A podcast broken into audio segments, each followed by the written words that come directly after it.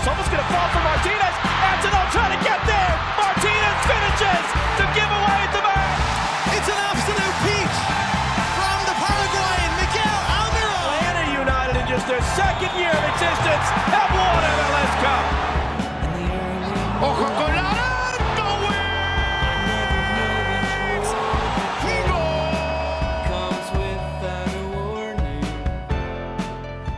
Five shirt final, JSam Jones from the Mothership, Andrew South Soccer, Tony Woodward, and Nathan Lane could not be with us today, but Joe Patrick from 929 The Game and Dirty South Soccer is right over there wearing a very, very deep V t shirt because he finally, finally got the confidence that he'd been so very much missing during last week's episode.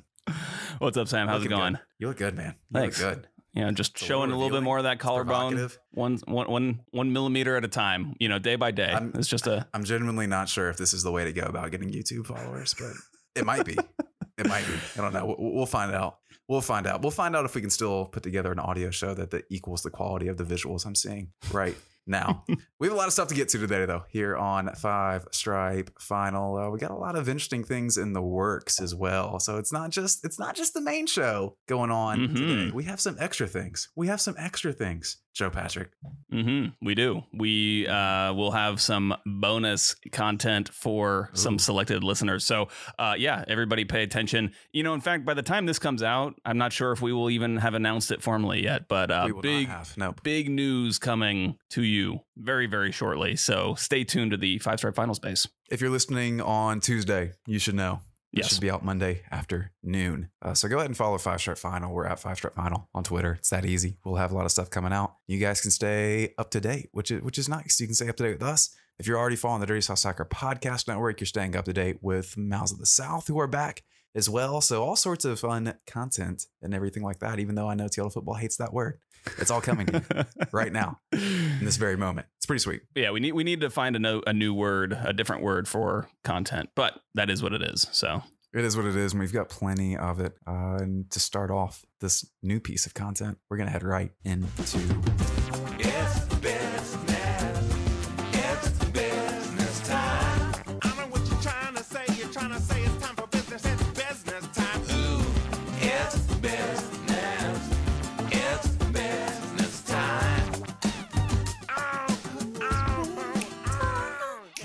business time. Joe Patrick Lautaro Giannetti is moving quickly in his business. He's he's already on a plane. He might have landed by now. He literally hopped on a plane like last night from I think Buenos Aires uh, at like maybe 11 p.m. Eastern Standard Time, and I'm assuming he's already landed and, and in Atlanta, from my understanding. You'd think so. We, I surely hope so. If if not, something terribly wrong has happened. But uh, yeah, looking looking exciting. I kind of thought we might get another Monday surprise and have that Yeah, announcement on us today. We got a much different kind of announcement today, um, which I'm sure we'll get into at some point here. But uh, yeah, I mean, it's uh, exciting to see. Uh, he looked a little bit terrified in one of the pictures that was taken uh, on the Mhm. plane. He looked um, like he had the the trepidation in his eyes, but you know, I'm sure this is obviously something that he's wanted and he'll get to play under his former manager. So I'm sure he's happy. Have we talked about the fact that, that Gabby Heinze is, is scared of planes? Is he He's really? not like flying. I think I've read this. oh, Someone check Like- me on this. like John Madden? this out if it's not true.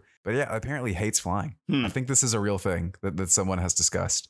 Um, so I don't know. Maybe maybe Lautaro is in the same boat, and I don't blame them at all because it's a terrifying experience, and there are there are engines falling out of the sky in Denver every other day. It seems like so. I don't, I don't blame them at all. But it's it's a fascinating thing that that they must have to incur in the most flight happy league in the entire world. I don't know. It's going to be interesting. Well, yeah. You you think about it, like they probably aren't taking a lot of flights in Europe, like hey, he would have in his career. You know, maybe if you're in Mhm. Champions League, things like that, you would. But when you're in the league, you're pretty much just bussing around for the most part. So, um, I guess it makes sense. And uh, you know Yeah. what's funny is I don't know if we talked about this last year, but at some point I was looking at uh the map of Argentina and like where all the clubs are, and it's like all of them are within Mm. a tiny little radius of each other in Buenos Aires, and then there's like Newell's is Newell's, off, yeah. Newell's is off by itself, uh, and Rosario. There's like uh, I guess there's Newell's and Rosario Central, and like a couple other clubs that are just out on the map, but kind of Mhm. crazy how little those players typically travel. Yeah, so probably not used to flying, but, but very much used to commanding a back line. Again, we're excited about him. We're excited about him. It, it feels kind of like the centerpiece, the capstone to a very busy off season so far. So we should get an announcement on Giannetti very, very soon. We should also probably learn how to say his name correctly and not like from- not like that. It's probably not like that. Probably not. It's like that. Definitely not. Probably not. Probably not. Almost definitely not. Almost definitely not. Definitely not happening as well. Bello, Miles, and Lennon are not going to the Olympic qualifying training camp. We've had this come down in the last hour or so Yeah. where George Bello, Miles Robinson, and Brooks Lennon all named to the U23 roster in the big roster drop. They're on the graphic, they're on everything. And then Jason Kreis came out and said immediately, yeah, they're not here. They're not here. It was kind of wild how this all unfolded because we were discussing it in our Dirty South Soccer Slack about what what was Mhm. going to happen. Somebody posted a link to uh, uh, Charlie Kennan esque uh, youth national team insider blogger type and said that he had it on good authority that Miles Robinson and George Bello were both in the squad. Um, I was kind of skeptical about it because of some of the other reporting that's happened with Atlanta United and international duty stuff in the past. Doug McIntyre has said that outside of a FIFA international break, they just don't let te- like if, if FIFA isn't making them release players, they don't do it, especially if it would be, cause them to miss a game or something or significant training time. Um, but then, of course, they were in that roster uh, that U.S. Soccer released, and then what? Five minutes later, we had Yeah. uh, you could tell Atlanta United personnel were scrambling to get the word out that they were not going to be included. So, uh, positive news for Atlanta United fans because that would have been a pretty uh, tough, tough break uh, if you were going to miss key players, guys who were going to start for you um, th- for basically all of Gabriel Heinze's training camp. Yeah, no, I literally had to go into the post that Sydney Hunt was writing and like type into it in the sentence he was doing. Hey, stop, go check Slack. and it worked. We got we cut that off and got that information before we sent a post out that was like they're gone. Yeah, we yeah. don't know, you know. So uh, I'm glad that information came out as quick as it, as it did. Uh, it all has to do with quarantine periods. It seems like for CCL games, Atlanta United, of course, starts the CCL. I believe it's on April 6th is the confirmed date for that. So they would not have been able to go to this qualifying camp and then get back in quarantine in time for CCL. So they were not released. It'll be interesting to see if they get released for the actual Olympics. If the US were to make it, my understanding is that they can miss those qualifiers, still go to the actual event. And if you tell me that I can go to the Olympics or play against the Colorado Rapids on a Wednesday night in April or in August, I guess, whenever it is, yeah. uh, I'm going to do a madness if you keep me from the Olympics. So uh, it'll be interesting to see what they think about it. It'll be interesting to see what they think about being kept out of the qualifiers. But for now, we're we're glad they're hanging around. It's one of the great adages is added those things in MLS that you can you can be good, but you can't be too good because if you have too many good players that are actually good, they just leave during the summer. So it'd be nice to have them kind of around, even though they are at that level. Yeah, totally. And you know, it makes it even better when you can go to Tokyo and play in the Olympics when you didn't have to play in the qualifiers. That's even win, better. yeah. So this is kind of best case scenario potentially for some of these players. So Mhm. we'll it's showing up at the end of the group project to the presentation, Right, and- and exactly. getting all the glory, which I got really good at undergrad. I'm not gonna lie, not gonna lie. Uh, speaking of bonds are formed bonds are formed in those little study rooms in the Mhm, library with the mhm. whiteboard and the glass doors. Exactly, exactly. Well, speaking of group presentations, Atlanta United and the Atlanta United community got together to show off their brand new kit the other night. I was there. It was good to be at a thing again. Quite honestly, Yeah. uh, wanna- It really felt like I don't know, kind of normal, So- except for the fact that everyone was in their cars. I was reading through uh, a post that Kyle Soto uh, wrote that he was, of course, there. You were hanging out together, I think, at the at the event, Mhm. and yeah, that's really struck stuck out to me. That he was talking about how great it was to just be part of like a communal event again, because you know through all of this stuff that's happened, you start to think that everything exists on the other side of a computer screen, you know, like we're doing right now. Um, and it was just like a nice feeling to be around other people in support of something. Well, yeah, no, I mean, you, you kind of have that thing. So I don't know if you do this, but I always see people at Atlanta United things that I don't know, but I recognize. Mm. And so I was like, oh, hey, it's it's curly headed guy. He's there. I'm next to him. You know, that's sweet. Uh, So people like that. Oh, the capo guy? yeah, that's exactly what I'm talking about. Actually, I wasn't going to be that specific. I know. I don't know is. his name either, but yeah, I would his name, recognize that guy from a mile away. Sometimes, oh yeah, totally, totally. He was there. Um, I think I think I caught AJ from Atlanta at Fancy V there for a second. I almost talked to Kevin, but Kevin was busy getting prepared for his presentation thing, his hosting, his MC duties. Uh, so I didn't go bother him. But friend of the show, Kevin Egan, was also there. So it was just good to see people I recognized, and then there were people I'd never seen before, like Jeezy, and that was cool. that was cool. yeah, I was Uh, watching. it was funny. I was watching on YouTube, and uh, me and Rob were both kind of chatting along in the comments uh, as the live stream was going, and I was actually impressed. the uh, The live stream was pulled off seemingly without much uh, much of a hitch. Nice. Um, which it was quite a production. So uh, kudos to the Atlanta United digital team for pulling all that off um, in difficult circumstances. Really cool. Yeah, no, absolutely. And the idea to do the the lasers on the side of the, the stadium was awesome and well done. Honestly, it was cool. It was a little awkward for me and Kyle, who were outside of the cars and couldn't hear the audio going with it. So I'm sure there was like a musical. I understand there was like an Atlanta United mixtape playing in the background. It was crazy. It was incredible. I have- It- like oh, that. shoot. I feel I like that changed names. people's opinions on the kit. Yeah.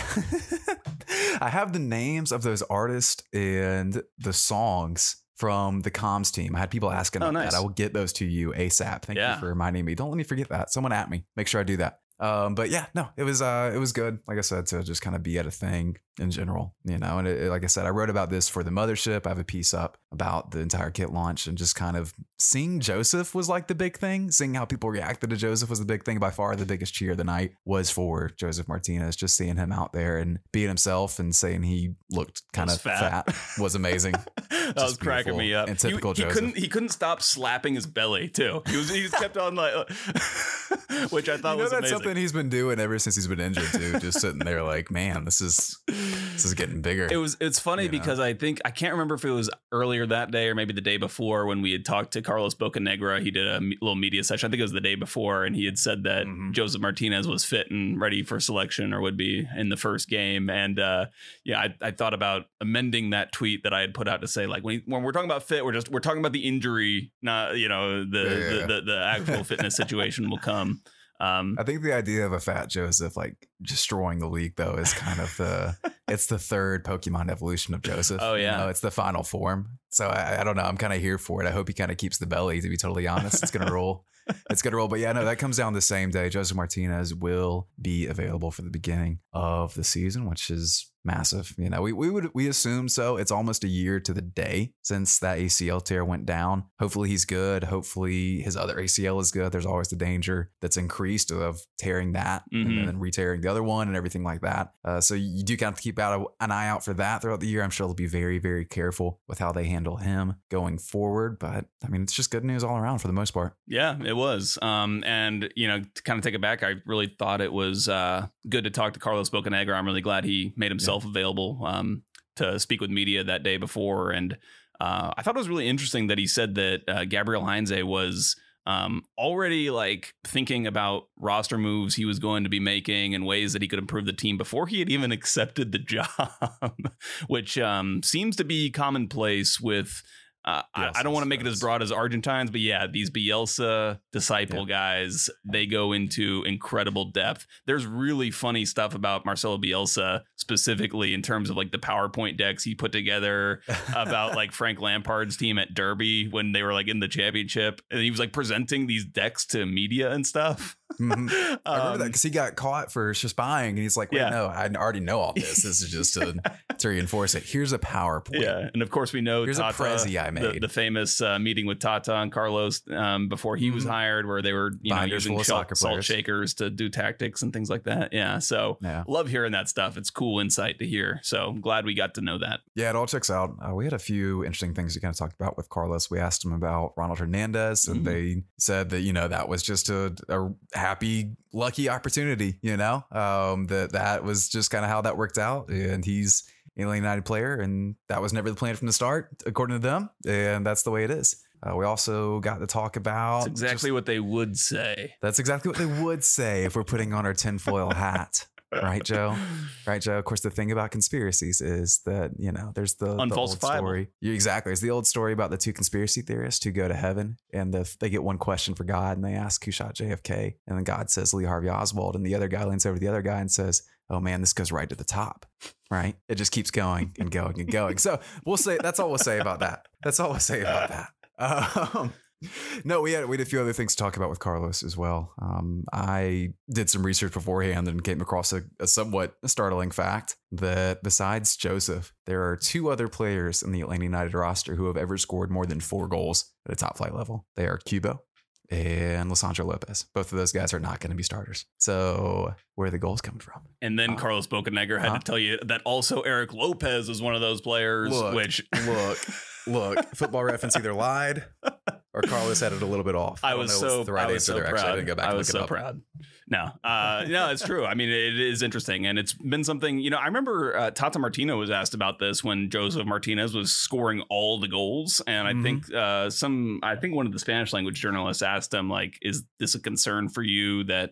You know he'll burn out, um, and that you don't have another source of goals, and that may have been the response where uh, Tata said that um, Josef is fine and he'll get a rest the day after MLS Cup after they won. um, but you know that was always Tata's. They, Tata didn't really care Mhm. about having other goal scorers as long as somebody was doing it. And you know, to Exactly. to his credit, they score plenty of goals. So, but yeah, hopefully with what happened last year, they will have a little bit more diversification. You would hope so, especially coming off an ACL there. We just don't quite know what it's going to look like. But Yeah. we uh, Carlos talked a lot about balance, which is correct. You know, you just kind of worry that someone's got to step up. Someone's got to step up, and I, I, guess one of the big questions and one of the guys that we kind of looked at as being that guy is Ezequiel Barco. But but go ahead, Joe. Well, I will say I, we were kind of joking about Josef talking about how he's fat and stuff like that.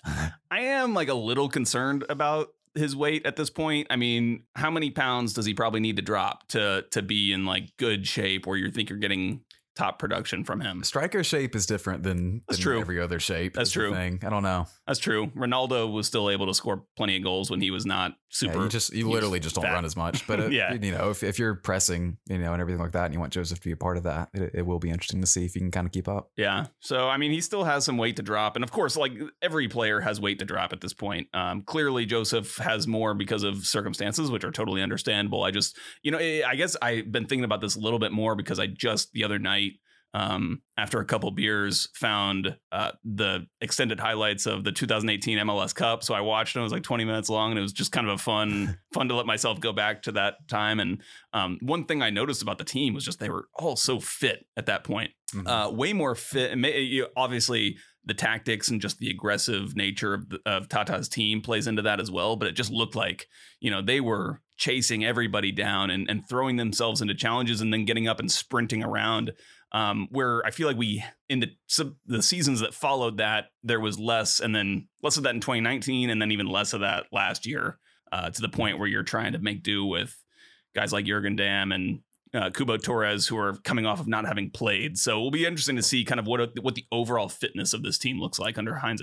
I think the team just got less athletic too, to Yeah, be totally honest. sure. You know, and that's something that Carlos mentioned that in the midfield they wanted to get a lot more athletic, uh, and I think they've done that. And I think that's kind of the plan is to be, you know, more more explosive in that area of the field, you know, and, and be able to cover out more ground and be able to cover loose balls and everything like that. Uh, so we'll see, but it's a good point. That's a good point. He, I'm sure that that Heinze is is making them run wind sprints like as we speak. Yeah. You know, that, that's something that's also famous in Bielsa circles is the extremely intense training se- Well, sessions. Just the well. yeah, and just the other day, Michael Parkhurst tweeted that he was already he was like sweating just having to look at the uh, pictures from preseason of the first day because of how uh, you know how intense he knows how intense those days are. So clearly, these guys are working very hard right now to get themselves in shape. Exactly, exactly. And hopefully it gets Josef in shape and, and hopefully it gets Ezequiel Barco in shape because Mhm. we wanted to talk a little bit more about him as Rob Usry posted today, I think, a very, very good piece on how important this year is for Zeke. It's interesting for sure. And we have some good questions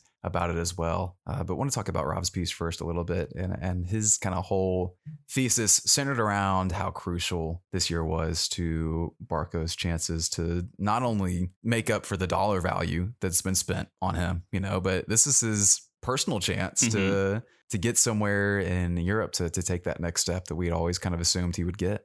Yeah, it's kind of down to the his contract and just the the context around that, right? Because in Yeah. soccer, it's like he's especially MLS clubs are not really in positions to just re up a, a DP on a new contract uh, before it's over. Um, you you can, but that's clearly not like the plan with a guy like Ezequiel Barco.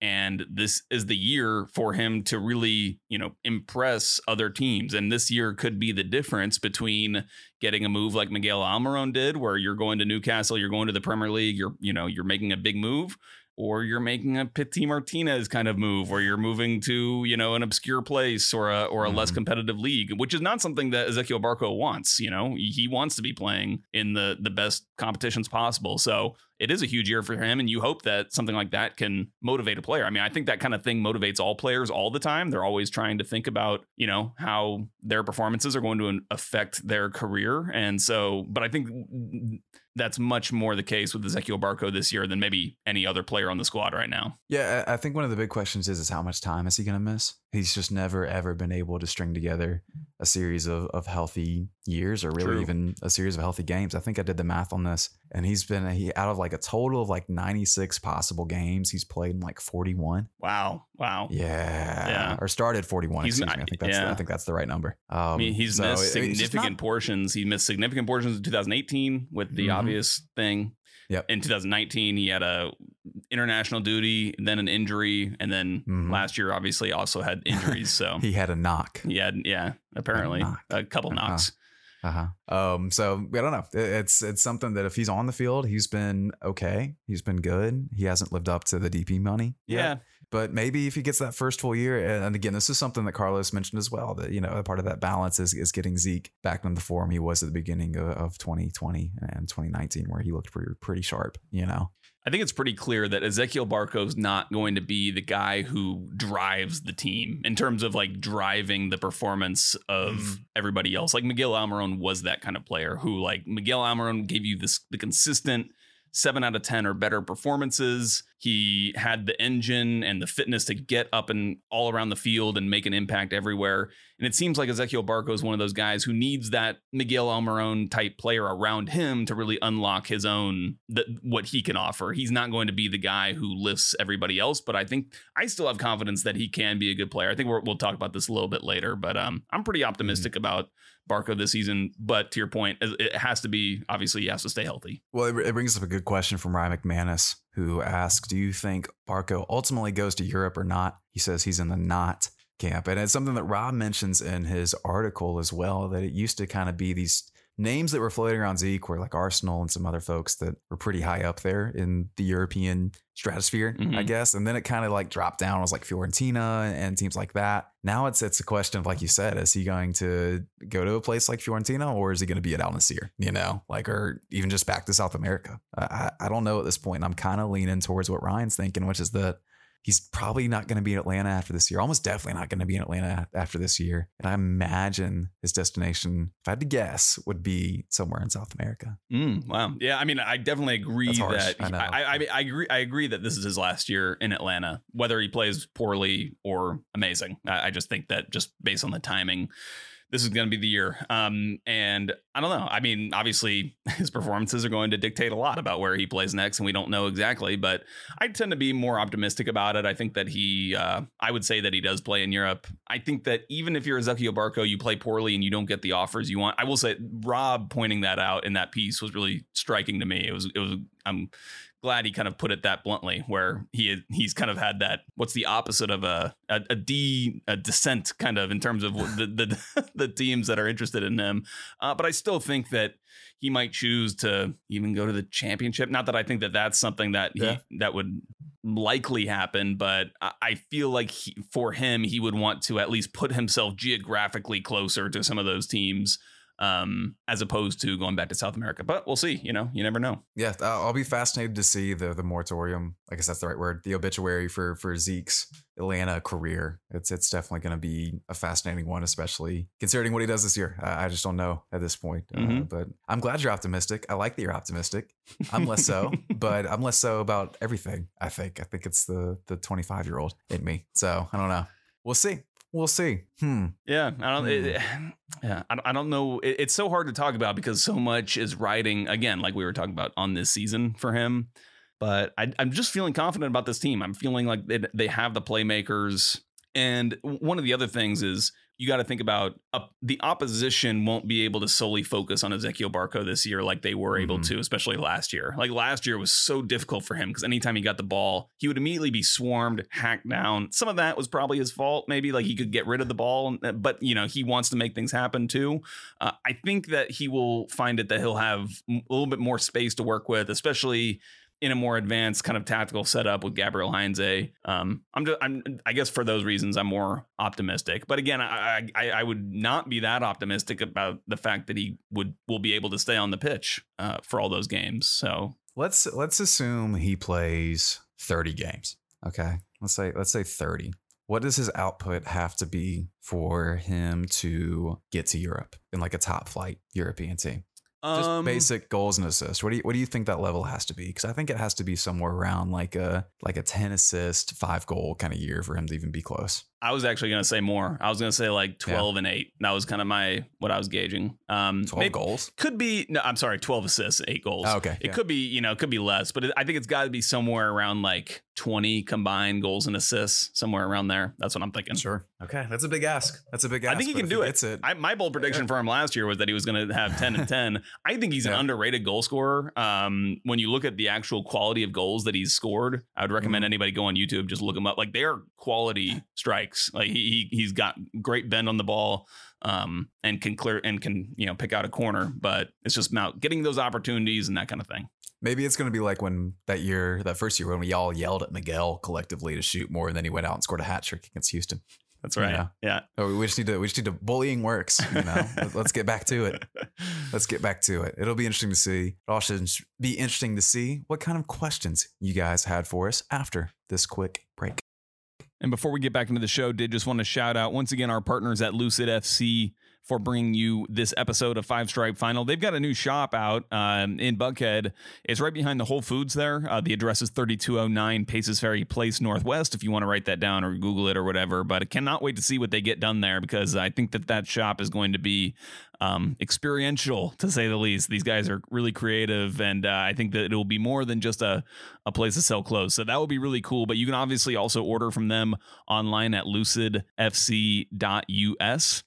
They've got their new spring summer 2021 collection out now, uh, which you can buy right now online called This is a Modern World. It's really cool stuff. The collection brings nostalgic, psychedelic party nights of the past to the new modern lifestyle. Uh, I've checked it out on on their shop. It looks really cool. The products on this line will be sold exclusively to directly to you on the Lucid FC website. That's where you get it. Uh, they've got unisex sizes from extra small to extra extra large, and uh, price points from eight dollars to three hundred and eighty dollars. So there's something in there for everybody, uh, and it is just launched, and it's really cool. Definitely would recommend everybody go check out uh, lucidfc.us and maybe pick up yourself some uh, some modern world clothes. Wow, what an incredible break. We have questions. We have questions. Joe, Patrick. We have a bunch today. Again, this this number keeps rising and rising and rising, and it's getting kind of stressful. It's getting more Honestly. and weirder in content. Yeah, which Well, I'm here for that. I'm definitely. I, I definitely am too. I'm, I'm glad we have the rapid fire space to kind of relegate it to at this point. You Mhm. know, uh, so we can we can take those weird ones, but we can take them very very quickly. But we'll start with this first question from Nick, who asks simply, "Who do you think will be the most impactful new addition to the team?" We already talked a lot about Zeke, but that's old news. What about the new guys? What about the new guys, Joe Patrick? You know, I would say th- this is not really, I guess, technically one of the new additions, but I think Marcelino Moreno is going to really impress. Like, I feel like people, we only got kind of the the taste. We got like those one or Yeah. two, at, you know, when they bring an appetizer to the table and there's like only enough for like you to get like one bite of something. Mhm. Um, It's the Baskin Robbins tiny spoon of ice cream. exactly. of- Yeah, of exactly. That's what we got last year. yeah. I think that he's going to really impress, and I think that he's going to people are going to see him as one of the most important players on this team, if not maybe the most important player on this team. I think he's that good, and and a lot of people think of Miguel Almiron when they think of him. One thing about Marcelino Moreno that Teodo football is kind of ingrained in us, somebody who talks to him quite regularly, is that Marcelino Moreno in Argentina was a player who took on players more than almost anybody. In fact, way more than any other player. Like attempted Mhm. dribbling by somebody. He, you know, not super successful in those, but although you know, very successful on a total on a um like totals number, not on like a percentage of success, but. I think he's just going to be very exciting, drive the team forward, and be that kind of engine that we've talked about. As for the actual new guys, I would say my boy Erik Lopez, of course. I hate this. So I know you hate it. That's why. That's why I just keep going with it. But, but I, I again, I'm desperately hoping that you're right. I really am. I really am. No, I think Marcelino is a great shout. I, I was interested to kind of look at his goal scoring record and everything like that. Wonder how it maybe be able to advance this year. Um, I'm, I'm wondering if maybe like a Zelarayan level impact is, is possible. Pozuelo, I'm, t- I'm trying to think of other kind of attacking midfielders who have come into to good teams and made them a lot better really quickly. Um, and I, I think we have a good team now. I think this is a good team. And so I'm interested to see how he kind of thrives in that situation because the flashes were there so, so clearly, even when this team was garbage last year, you know? Yeah. Even when things were just plodding along. It's like, oh, Marcelino's doing something fun. This is cool. And then you kind of had to calm down a little bit as he like banked a pass off of Jon Gallagher's chest or something. You know, you had, you had to temper the your final third play, yeah, last year was it was rough. Yeah, so so hopefully that that comes into a little of a uh, a smoother transition for everyone, and, and things come out. And like I said, I think it, it sets him up to thrive really really well. Um, we talked a bit about how we think Ibarra and Sosa are going to do. We're more excited. I think that's the consensus right now on Five Stripe Finals that Ibarra had the the better 10 second highlight clip. so we'll see what happens there. Um, I think my pick though is Giannetti. I, I've mentioned this before. Just um, to bring in a 27 year old center back like that is incredible. Honestly, for the money they're doing it for and everything like that, it's a big step. He's gonna be. Did we see the the actual transfer fee reported anywhere? Because I think it's somewhere up near where LGP was, if I'm right. uh, it's around three. I've seen like you know very unsubstantiated reports of like three million dollars. It seems that seems to be the about the amount that Atlanta was going for for David Martinez. So I would think it would be somewhere Mm-hmm. in that three, three and a half, some somewhere around there. which for a center back in MLS is is huge. You Yeah. know, I think that's I think if that if that is three and a half million, I think that's above LGP's record transfer fee for a center back, which is crazy to think about that he is also the record transfer fee for a center back. Yeah. But that's just the kind of value that defenders usually have in MLS. And this is kind of the next great frontier for the league as a whole is to move into this era where defensive players also command enough money to to be valuable. Mhm. You know, Mhm. right now that's always kind of been the deficiency and that's just kind of the risk you take is that you you pay less for defenders because there's just high less upside. You want to spend your money on the attacking guys. Now the more money's coming in now the young dp rule is coming in and now you have a chance to go after guys like Giannetti and i think that not only his ability is his skill his familiarity with Gabriel system is just going to be massive. Again a 27 year old center back who has captain experience. Pairing with a guy like miles it's going to rule. Yeah, I, I will never forget. Um, Jeff Larentowicz told us in that Campeones Cup game in 2019 that Frank De Boer told him to be the coach, be the coach on the field, and that's what Giannetti is going to be for this team. And that's you can't really overestimate how important that's going to be uh, to just have that guy who knows exactly where everybody else needs to be and kind of orchestrate all that in real time. It's, it's going to be excellent. It's going to be excellent. Again, i that's the one I'm most excited about right now. But there there may still be some work to do because a couple of folks hit at this. Christian did as well as Niall. But I'll go with Christian's question, just kind of sum it up. He says, "What if anything needs to be added or subtracted from the team before the season starts?" I think we need a TAM slash DP level right winger. And this is something I think maybe might be my fault as far as getting people to kind of think as far as needing the the flashy scoring winger because I keep kind of bringing up things like that. I have mentioned my my feelings on on Jurgen Damm's potential to to be that top end kind of guy. Um, but Joe, what do you think? Is that a necessity right now, or is the team at least going to be okay? I don't I don't think that move is coming. If you're asking that, yeah. I don't think that move is coming. I agree. Not I- not yet. Yeah, I, I think it seemed possible um, at some point, but yeah, it doesn't seem like that is probably going to happen, espe- especially a DP level, Right. Uh, Yeah, that no, that kind. Um, maybe you have enough to get a guy a depth piece in, but especially when you look at the international slots too, it's not there's not really a lot of space on the roster to get another international player in, which you would assume would be a TAM level type of guy. So I would not anticipate that. Um, but that having that said, I do think that this team could be set up to have some roster adjustments be made uh, in the summer. I think Ezequiel Barco Mhm. potentially could be a guy that uh, if, if a team in Europe is coming for Ezequiel Barco, they're probably going to want to do it in the summer in their main transfer window. And if you're Atlanta United, if you feel like he's good, but he's not, you know, a crucial, crucial part of the team. Like last year, he was a much more important part of the team just based on his ability was way better than anybody else. Now that you have these other pieces, maybe you could, uh, you know, you you could you could convince yourself that he you could part with him in the in the season and Sure. and replace him. Of course, you wouldn't just be getting rid of a guy like that. Um, but I would not expect that kind of player coming in right now before the season. Well, the thing about replacing Barco in the summer is I don't think this is a, and the fans need to take it this way too. This is not a win now season. This is not the push in all the chips. This is still, even with all the the deserved hype and positivity around this, this is not a year where you have to go all in. You know, you just have to get the team back to a level that's exciting and respectable and, and gets the people engaged again. That's that's goal number one. So it's still technically one of the the fabled year zeros for Gabriel Heinze, you know? So if you see a spot, you see a place to move Zeke and, and get the money for it that helps you in the long term, I think you do it this year. I think you do it. So um, the, it'll be interesting to see. But like, like you said, Joe, I think you're right. I think you you hold out for the summer for that, and if it becomes a necessity, you do it. You do it. But right now, I don't think that's coming. I don't think that's coming. It's a good question though, Nick. It's a good question. I Mhm. do. Yeah. I do have a quick update on the the green cards, and it's God. This there's nothing journalistic about this at all,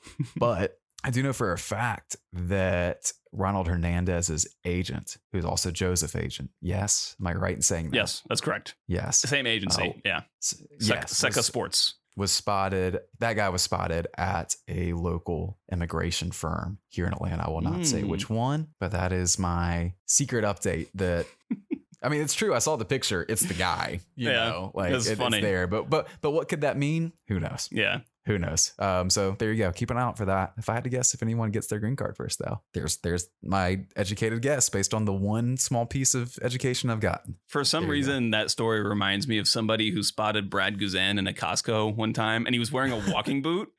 Yes, but it turned out he was like not, you know, he never missed a game or anything. But it's kind of Mhm. funny. just stabilizing himself. It's all good. I understand. I understand. Goalkeepers are strange. Um, let's see. Christian asked another question, and I, I think it's something interesting because he kind of doubled down to when he asked about uh, upgrades to the roster. He said he would support buying out Hyman, but then he also asked what kind of impact will Rossetto make this season. And something interesting happened on the subreddit the other day where someone posted like a highlight clip of Rossetto, and it reminded me how excited we were for this guy. We thought he could contribute in a way that was going to be meaningful, you Mhm. know, a, a way that was better than you know what Hyman ended up bringing to the table and everything like that. So. Um. Yeah. No. It was interesting to kind of see that. Um. But Joe, I don't think he really contributes that much.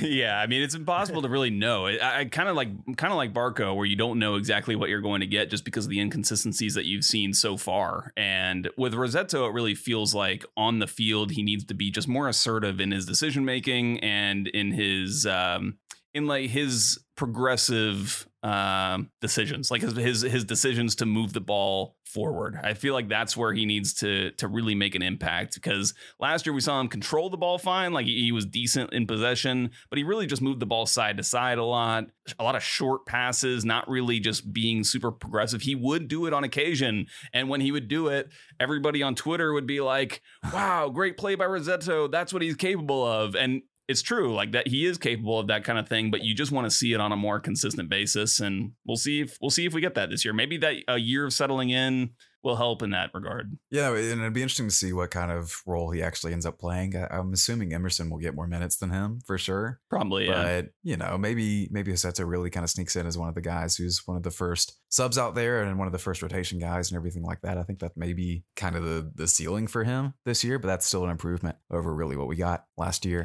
I, I, totally I- honest. I think we can be certain that everybody, Ms. Rossetto included, will at least have a chance to impress Heinze and prove to Mhm. them that they are they should be on the field. So uh, at least we have that kind of comfort. I think he has gotten a better haircut too. That's encouraging. yeah. It's encouraging. It really is. I wouldn't call this year a make or break year though for Rossetto. I think he's just going to be hanging around. It's it's maybe not a crucial thing, but it does bring up a question that Pierce asked. Pierce asked which player not named Barco is this upcoming season make or break for? It's a good question.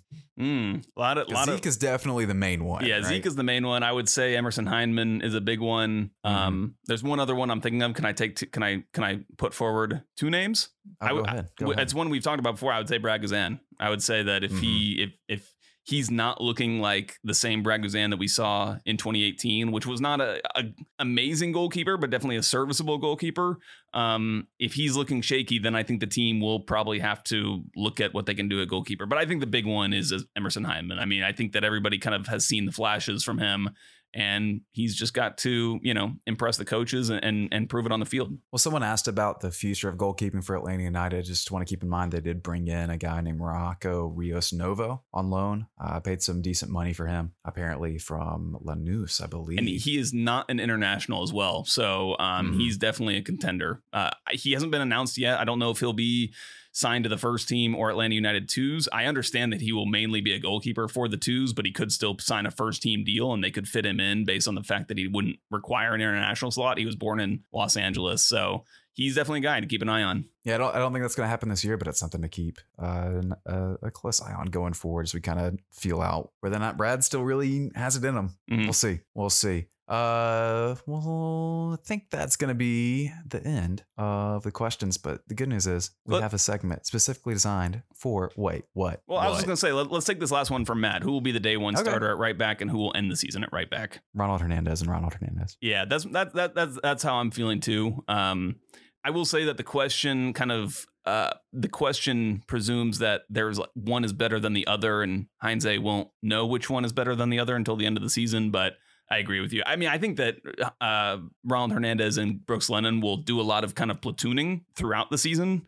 Um, no matter which one starts in the first game or whatnot, but I do think that by the end of the year, my prediction will be Ronald Hernandez is the is the everyday best eleven right back. It's going to be a tough choice, but fortunately, Gabriel Heinze has plenty of time to make it. Joe, you do not have plenty of time to make these decisions because this is rapid fire. Matt asks, you are forced to choose one of the following for Atlanta United head coach next year: Frank DeBoer, Ted Lasso, or Chris Armas. Who do you choose? I haven't seen Ted Lasso, so Oh I'm actually gosh. going to say I'm going to say Chris Armas. Oh God, it's Ted Lasso because remember, culture eats policy. We want that. That's culture. right, that's we want right. that culture. Uh, which Matt offers a follow up, and I guess you haven't seen Ted Lasso. This isn't going to be a great question for you, but um, FMK, F DeBoer or Frank DeBoer, Chris Armas, and Ted Lasso. F, FTB, M, Uh, Lasso, and somehow I'm killing Chris Armas, the guy I want coaching the team. So Sw- go switch, figure. switch Armas and FTB for me. Steven asked, best tips for getting back in the pickup adult scene. Not playing for eight years, need to find my touch again before getting laughed off the field. I, Steven, go get your vaccine, then go to like a busy restaurant with a ball at your feet and try to nutmeg as many people as possible. They're gonna love it. It's gonna get you good too. Ricky asked, what player is gonna fill the Larry size hole in the show's heart? I really hope it's Ibarra, to be totally honest. Mm. I hope he's just ruining people in the midfield. Joe, your thoughts? I think right now it's Bello. It's got to be Bello. Oh, that's a good one too. It's a good one too. It might just be Erik Lopez because Joe brings him up every other segment or so, apparently. Um, Allison asked Waffle House or Cookout. My choice is Waffle House for the ambiance. Ah, yeah. See, I thought you were going to go cookout, but I would also take Waffle House. Although I do think that it's kind of mood dependent or just It is. depends on who you're with, that kind of thing. But generally, I would say Waffle House. Exactly. If I'm with a group of people I want to continue to talk to, it's Waffle House. If I'm with someone who I'm just drunk with, it's Cookout. Kyle asked, importantly, what do you get with your cookout tray? I get the hot dogs, nuggets, and fries with a cheerwine shake. And I say, give me what Sam's having. Exactly, exactly. Noah asked, which of you is more disappointed in your EPL team at this very moment? First off, screw you, Noah. Second off, it's probably me. Mm, I don't know. I think it's me. We could do that forever. It's we don't have bad. a long enough rapid fire. We don't have enough ragtime music to play in the background to answer Ooh, that yeah. question fully. some- or like some Benny Uh, Hills. Sporting 22 ATL, great name. What color besides red and black would you like to see on a future kit that represents Atlanta United, a la the King Peach kit? I would like to see like a green and yellow thing. Why? I don't know. I just think it's kind of cool, Hmm. and no one else does it. How about some maroon? Could really go for a maroon. Oh, okay, bold, Hmm. bold. Mark Bircher mask with his. Oh, we've already answered that. It's about the goalkeeping thing. Sorry, Mark. Uh, Payson asked, given that Nashville has moved to the Eastern Conference, are they now our main rival? No, it's still Orlando. It's just going to be Orlando, and I think even Red Bull still has a lot more. I have a lot more hate in my heart for Red Bulls than I do Nashville. It's still Orlando, but I think that the Nashville game will be maybe more anticipated because it's an easier, better, more fun, Just such a overall better travel day. They have actual things to do instead of going and looking at swans in a fountain in the middle of the city. Ben asked if you could pick one non-soccer Atlanta athlete to be a, a United squad player, who would it be and why? And I had a few picks for this, Joe Patrick, so that was a good question. I thought Julio would make a good center back. I thought Acuna would continue the Venezuelan striker legacy. I think he'd be very good at that. And I think Ozzy Albies is the actual choice here. I think he'd be an incredible midfielder. Mm, yeah, I, I was kind of along the Ozzy Albies lines, but I'm going with Trae Young as that just quick, can't can't figure out where he's going to be next, kind of attacking midfielder. I could see him as like a poacher striker. Like I could see like Trae Young as That like too. Chicharito type. Anyway, that was rapid fire. Joe has to go to a segment. That's why we were kind of scrambling through the very end there, but uh, he's got to go to do a hit. We're going to let him go do that. Before he gets out of here, though, Joe, any final thoughts? Um, my final thoughts are on spring training because that's what I'm about to go talk about. but uh, yeah, no, my Hard final switch. thoughts are again, I, I'm just still can't get over the optimism, man. I'm just Lots of optimism. Lots of optimism. Lots of stuff to think about. Lots of good things, though. Lots of good things, though, all around, everywhere right now, not just Atlanta United. Stay positive, folks. We're, we're feeling good about everything. We hope you are too. Uh, keep an eye out on our channels for all the new stuff. that should be my final thought was soon. what's That's coming. final thought. Yeah, it's, it, Maybe that's we- what's making me so optimistic. I'm so excited. I'll say if you're listening tonight, you sh- or today, you should know that we have an interview tonight that is we're very very excited about. Very very excited about. I cannot wait for this interview. Me too. It'll be a blast. All right, let's get out of here. Have a good one, folks. Bye. all.